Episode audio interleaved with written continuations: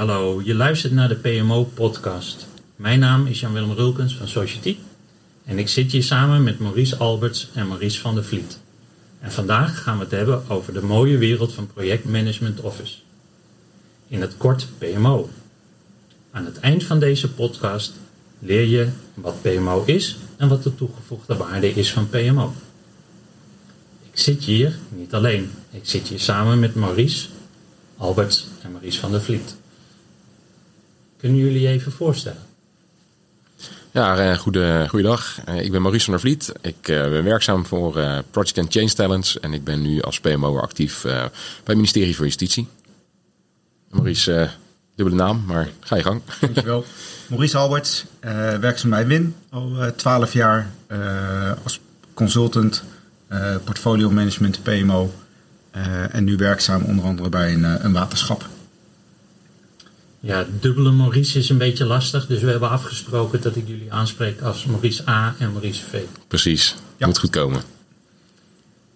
Uh, Maurice V, jij bent redelijk nieuw in het veld. Wat betekent PMO voor jou?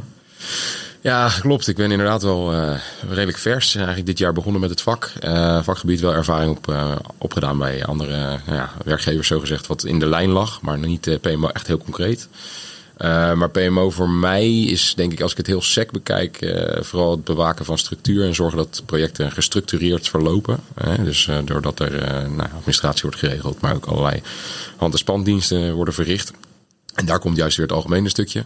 het is namelijk super breed en heel erg veelzijdig, want iedere werkgever of iedere opdracht is, die vraagt eigenlijk andere dingen van je. Dus ik kan niet echt zeggen, nou dit is het, maar de kern hebben we wel genoemd. Maar het is echt overal anders volgens mij. Misschien dat jij dat kan beamen. Uh... Nou zeker. Aan de ene kant zit er een stuk ondersteuning in voor je projectenorganisatie.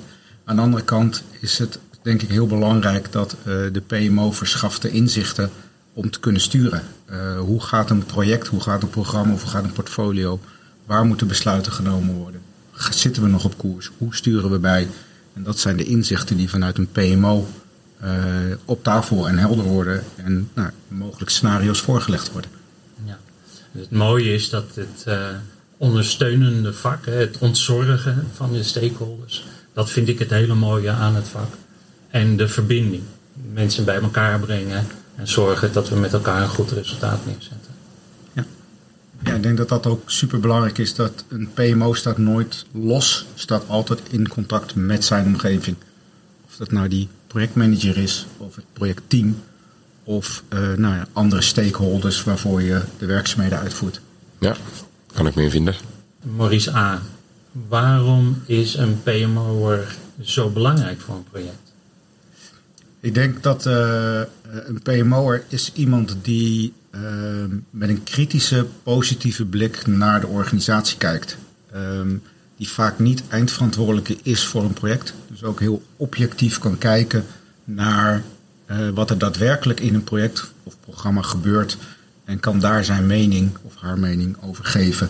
Zodat, uh, nogmaals, zodat het, het project op de juiste koers blijft. En de resultaten gaat opleveren die afgesproken zijn. Ja, dat is heel belangrijk inderdaad. Die scope in de gaten houden, budgetten, planning, dat soort dingen is natuurlijk de kerntaak van een uh, PMO'er. Dus dat is inderdaad een waar je gewoon de kern raakt. En ik denk dat het ook heel belangrijk is dat je uh, ja, je bent een soort uh, spin in het web, maar dan op de achtergrond. Dus met andere woorden, er worden allerlei gekke, rare vragen die je niet misschien eh, op de eerste dag zou verwachten bij je neergelegd. Maar ja, ga maar uitzoeken en zorg maar dat het opgelost wordt. Of we hebben hier nu een antwoord nodig. Dus dat, dat maakt weer het, het, het ja, niet vatbare deel zeg maar, van het vak. Ja. Dus komen we aansluiten bij Maurice. Mooi. Klinkt alsof het best wel een uitdagend beroep is. Welke uitdagingen heb jij meegemaakt? Nou, ik denk dat de uitdaging zit aan de ene kant uh, uh, soms ook aan die, uh, die transparantie te geven binnen een complexe organisatie. Waar haal je informatie vandaan? en hoe presenteer je dat weer op een juiste manier? hoe haal je voortgang uit een project? Hoe haal je de financiën uit het financiële systeem van de organisatie? Ehm, hoe controleer je de, de voortgang op een objectieve manier? Ehm, maar aan de andere kant hebben we het ook over hoe hou je de groep bij elkaar? Zorg je dat er uh, geen onderstroom is in de, in de project uh, of in de projectorganisatie? En dat maakt het heel afwisselend. En nou ja, eigenlijk sta je altijd scherp over wat er om je, in je omgeving gebeurt. Maurice V., jij bent recentelijk begonnen met een nieuwe klus. Mhm. En uh, wat was jouw uitdaging op je eerste? Alles. nee hoor, nee. Het, uh, uh, met name het ontdekken hoe de hazen lopen binnen organisaties denk ik heel belangrijk. Want je hebt heel veel mensen om je heen nodig waar je mee in contact staat. Om verschillende redenen. niet alleen maar omdat mensen iets van je verwachten, maar ook omdat je zelf van andere mensen iets nodig hebt. Uh, en ik denk dat de uitdaging daar met name ligt, maar ook wel uh, hoe werkt deze organisatie en hoe hebben zij hun PMO-structuur het liefst? Of het kan ook zijn dat je in een organisatie komt waarbij dat helemaal nog niet duidelijk is en dat je juist gevraagd wordt het op te zetten. Dus ik denk het beoordelen van de bestaande structuur, dan wel het opzetten van een nieuwe structuur, ik denk dat dat het meest uitdagend is. En jij geeft ook aan, het klinkt als een uh, pittig vak. Ik denk dat het vooral heel breed is en heel leuk is daardoor. En natuurlijk, het mag en toe best pittig zijn. Maar over het algemeen, als je een beetje je draai gevonden hebt, dan kun je ook vrij snel schakelen. En ook uh, wordt het werk vanzelf, denk ik, ook wat eenvoudiger wil ik niet zeggen, maar minder complex, laat ik het zo zeggen. Ja. En hoe pak je zo'n eerste dag aan, Maurice, als je bij een nieuwe opdracht binnenkomt? Je vraagt het aan Maurice A. Hè? Want Maurice V die is net begonnen. Maar Maurice A, hoe zou jij dat doen? Sorry, ja. Maurice A. Ja, ja. ja. Maurice A. Uh, hoe zou jij een eerste dag aanpakken als je bij een nieuwe opdracht komt? Ja, eerste, op, eerste dagen uh, is altijd uh, uh, zorg dat je weet waar je zit en wat je moet doen. Wat er van je verwacht wordt. Dus veel vragen, vragen, vragen, onderzoeken. kijken wat er is. Kijken wat de wensen zijn. Wat liggen er al voor processen? Wat liggen er al voor procedures? Um, maar daarin ook van, hey, en, en de, de, dagen daarna, en wat loopt er dan niet lekker? Um, duidelijke vraag stellen. En waar, waarom zit ik er? Wat verwacht je van mij? En hoe kan ik dat dan doen? En hoe heb jij je voorbereid op jouw eerste klus? Uh, nou, het werd wel geholpen. Kijk, ik heb vlak voordat ik echt begon, heb ik mijn Prins 2 gehaald. Dus dan heb je in ieder geval die theorie, hè, dus dat, uh, dat scheelt ook. Uh, tegelijkertijd ben ik daarna direct begonnen met IPMA PMOD. Uh, dus dat is al fijn dat je dus ergens, eh, daar hebben we het straks vast ook nog wel eventjes over, maar dat je een stukje vakopleiding tegelijkertijd doet met de start uh, van, van, een, van een functie. Um, ja, voor de rest uh, vooral zo snel mogelijk contact leggen met mensen. Ik vind dat zelf het belangrijkste. Ik ga met iedereen praten, iedereen even.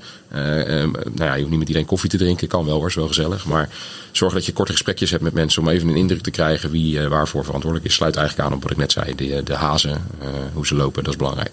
Ja, vind ik zelf. En daarna die structuur hoor, dat Marisa A ook al aangeeft. dat moet je ook wel in de gaten zien te krijgen, maar dat duurt vaak net even wat langer, denk ik. Ja. Maurice A, jij uh, geeft trainingen op gebied van uh, PMO. Kan je daar Klopt. eens wat over vertellen? Ja, dat zijn uh, verschillende trainingen, onder andere de, de IPMA PMO training. Ehm, dus die geef ik al een, een aantal jaar via onze organisatie. Um, dat is de één. Aan de andere kant doen we ook heel veel, wat eigenlijk Maurice V ook al zegt, iedere organisatie staat weer anders. Dus ook heel veel trainingen, workshops bij de klant over zijn situatie. Uh, het is allemaal net iets anders. Ja. Uh, dus aan de ene kant een, een IPMA-D-training, of IPMA-PMO-D-training moet ik zeggen. Uh, heel mooi voor de theorie. Uh, en dat is een heel mooi framework, een raamwerk. Maar je merkt toch bij iedere organisatie zijn er toch verschillende invalshoeken. Kijken ze er net iets anders naar? Is het ene onderdeel wat belangrijker dan het andere onderdeel? Uh, noem bijvoorbeeld bij lang niet organ alle organisaties uh, is PMO betrokken bij de financiën. Maar is ja. dat gewoon een feit? Nou, dat is prima. Nou, dan kan je dat helemaal gaan leren of zeggen van nou, we doen een workshop waar dat niet in zit. Meer aandacht voor faciliteren, meer aandacht voor planning, dat kan. Okay. En welke mensen volgen deze training? Uh, bij mij, nou ja, dat zijn met name de mensen die of het vakgebied in willen, uh, of eigenlijk al een tijdje uh, geleden het vakgebied zijn ingerold, maar daar nu nog de theoretische onderbouwing voor zoeken. Ehm, nee, een PMO wordt in sommige gevallen opgezet van hey, het is fijn als we dat hebben en dat gaan we inrichten. We missen het. En soms zie je mensen al in die rol zitten en die worden dan op, na een aantal jaren bij elkaar gezet en heb je een PMO. Ja, ineens ben je PMO. Ineens ja. ben je PMO. Maurice V., jij hebt aangegeven dat je bezig bent met certificering bij IPMA. Ja, ook nog. En, eh, ik zie dat als een heel grote erkenning van eh, het vakmanschap. Ja. Maurice A., hoe kijk jij daar tegen? Nou, dat ben ik met je helemaal met je eens. Eh, er waren diverse projectmanagementopleidingen. En uiteindelijk is er ook een certificering voor eh, PMO gekomen, waarmee het vakgebied erkend wordt. Ehm, en is het vakgebied ook eigenlijk van junior projectleider naar een volwassen vakgebied eh, gegaan. Je kan gewoon nu ook echt consultant worden op PMO-gebied. Of je kan senior worden op PMO-gebied. Hoe seniorder, hoe complexer de organisaties vaak. Maar je hebt in ieder geval de handvatten ook om door te groeien. Ehm, en het mooie waar we het net eigenlijk ook al over hadden. ehm, Maurice zei, het is wel veel, eh, de IPMA-certificering. Aan de andere kant brengt het de drie eh, practices, zoals ze het noemen, maar de drie componenten van het PMO-vak samen. Ja. De techniek, de context, het project staat nooit alleen. En ook het gedrag wat erbij hoort eh, om dat te kunnen faciliteren. De soft skills om je rol goed te kunnen invullen.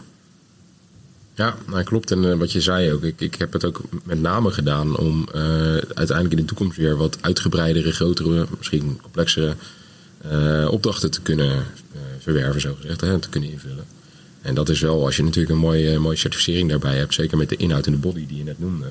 Als je dat erbij hebt in je, in je scala aan opleiding en, en training en dergelijke, ja, dat zegt wel wat natuurlijk. Ik bedoel, het is wel prettiger voor iemand die jou moet aannemen dat daar een lijstje staat met een bepaalde certificering of een training eh, waar ze wat mee kunnen. En eh, inderdaad, het is eh, wel een behoorlijk blok aan studiemateriaal. Dat kan je zeker wel stellen. Ehm, maar we hebben het eh, ook wel eens in de voorbereiding ook wel eens over gehad. Hè. Het is wel prettig dat je al die facetten meepakt. Want in de praktijk kom ik het nu allemaal al tegen. Nu al, terwijl ik nog niet... Ik moet nog, ik moet nog examen doen. Hè. Dus, eh, maar eh, dat ik, terwijl ik met mijn opleiding bezig ben... kom ik allerlei facetten tegen die, ja, die mij wel helpen... de context ook te begrijpen. En dat is mijn drie mooie pijlers. En ik heb wel eens gekscherend gezegd... Joh, doe lekker drie deelcertificaten. En die, die, die tellen alleen maar als je dat dan samen met z'n drieën zeg maar, hebt gehaald. Hè. Maar nou ja, het is meer omdat het nu inderdaad een, voor mij een nieuwe baan is. Tegelijkertijd met een studie en nog wat eh, privé randzaken die lekker lopen. Dus ja, dan is het gewoon veel en druk, maar tegelijkertijd heel waardevol. Dus ja, kan ik eh, zeker mensen beamen eh, die dat willen gaan doen. Moeten ze zeker doen. Ja, Maurice V., kan iedereen PMO worden? Poeh. Eh, vind ik wel een hele pittige vraag. Ik, ik, ik denk dat, je, dat ik de opleiding tekort zou doen als ik zou zeggen: nee, dat, dat kan iedereen. Maar je hebt wel een bepaalde, bepaalde drive nodig om mensen te willen helpen. Om te begrijpen waar, waar de noodzaak en de behoefte ligt in een organisatie. Eh, en dat ook ja, te onderzoeken, uit te pluizen en vervolgens je eigen draai eraan te geven en ermee aan de slag te gaan. En je moet een beetje, eh, toch wel een beetje in de hoek zitten dat je graag eh, een beetje een oliemannetje bent of zo. Hè? Dus een beetje olie hier en daar tussen de machine om te zorgen dat die blijft draaien. En dat kunnen dan die verschillende facetten die we al eerder hebben genoemd, kunnen dat dus zijn. Ja, dat moet wel een beetje in je zitten. Als jij vooral alleen maar de lead zou willen pakken, dan zou ik eerder zeggen, nou, ga, ga richting projectleider of iets dergelijks. Maar eh, wil je juist een beetje die, die, die rechterhand daarvan zijn en eh, betekenis eh, geven aan nou, structuur en het, het, het beheer, beheersen van het project op een manier dat het allemaal netjes binnen de lijntjes loopt, ja, dan past, past het bij. Het moet wel een beetje bij je passen, denk ik. Je moet ook wel, je moet van alles wat weten en niet per se specialist zijn in één ding. Maar je wordt natuurlijk PMO-specialist uiteindelijk. Eh, ik denk dat dat het is. Dus ja, om nou te zeggen dat iedereen het zomaar kan. Nee, ik denk eerlijk gezegd dat dat dan zo concluderend, zo uit mijn eigen teksten, dat dat niet zo is. Ehm, maar met bepaalde facetten kom je al heel eind. Het is, het is echt heel breed. Dus je past er wel makkelijker in. Ja. Als ik daarop aan mag vullen, het gaat daarin denk ik heel erg om de persoonlijkheid. Of je in het vakgebied past, ja of nee. Je zei eh, een stukje ontzorgen, dienstverlenend. Maar Ja. aan de andere kant ook, eh, maar hoe breng je nou kritische punten ter sprake? Durf ook je dat, kan je dat, Ja. signaleer je het? Ehm, dus de persoonlijke vaardigheden en zorgen dat onderwerpen besproken worden... eh, is wel een hele belangrijke in ons, eh, in ons vakgebied. Niet zomaar meegaan wat er is. Ehm, en daarnaast, ik denk dat Maurice dat ook kan be- beamen, eh, geen dag is hetzelfde. nee, het algemeen niet. Nee, dus je gaat op een, op een dag naar je, naar je werk met een, met een plan om te gaan doen. En halverwege de dag ben je met andere dingen bezig. Ja. Omdat die op dat moment van hogere prioriteit. Ja, zijn er andere behoeften. Ja, En daar moet je makkelijk in kunnen schakelen. ja klopt. Dat maakt het dus heel erg afwisselend. Ja, ja vind ik wel. Ja. En mooi. Eh, ja, dat maakt het wel leuk. Ik zou niet eh, graag een baan hebben waar ik iedere dag hetzelfde doe. Nee, dus het maakt, dit maakt het wel interessant en dit is leuk om iedere dag dus te doen, omdat het dus zo veelzijdig is en iedere keer afwisselend. Ja. Oké, mooi.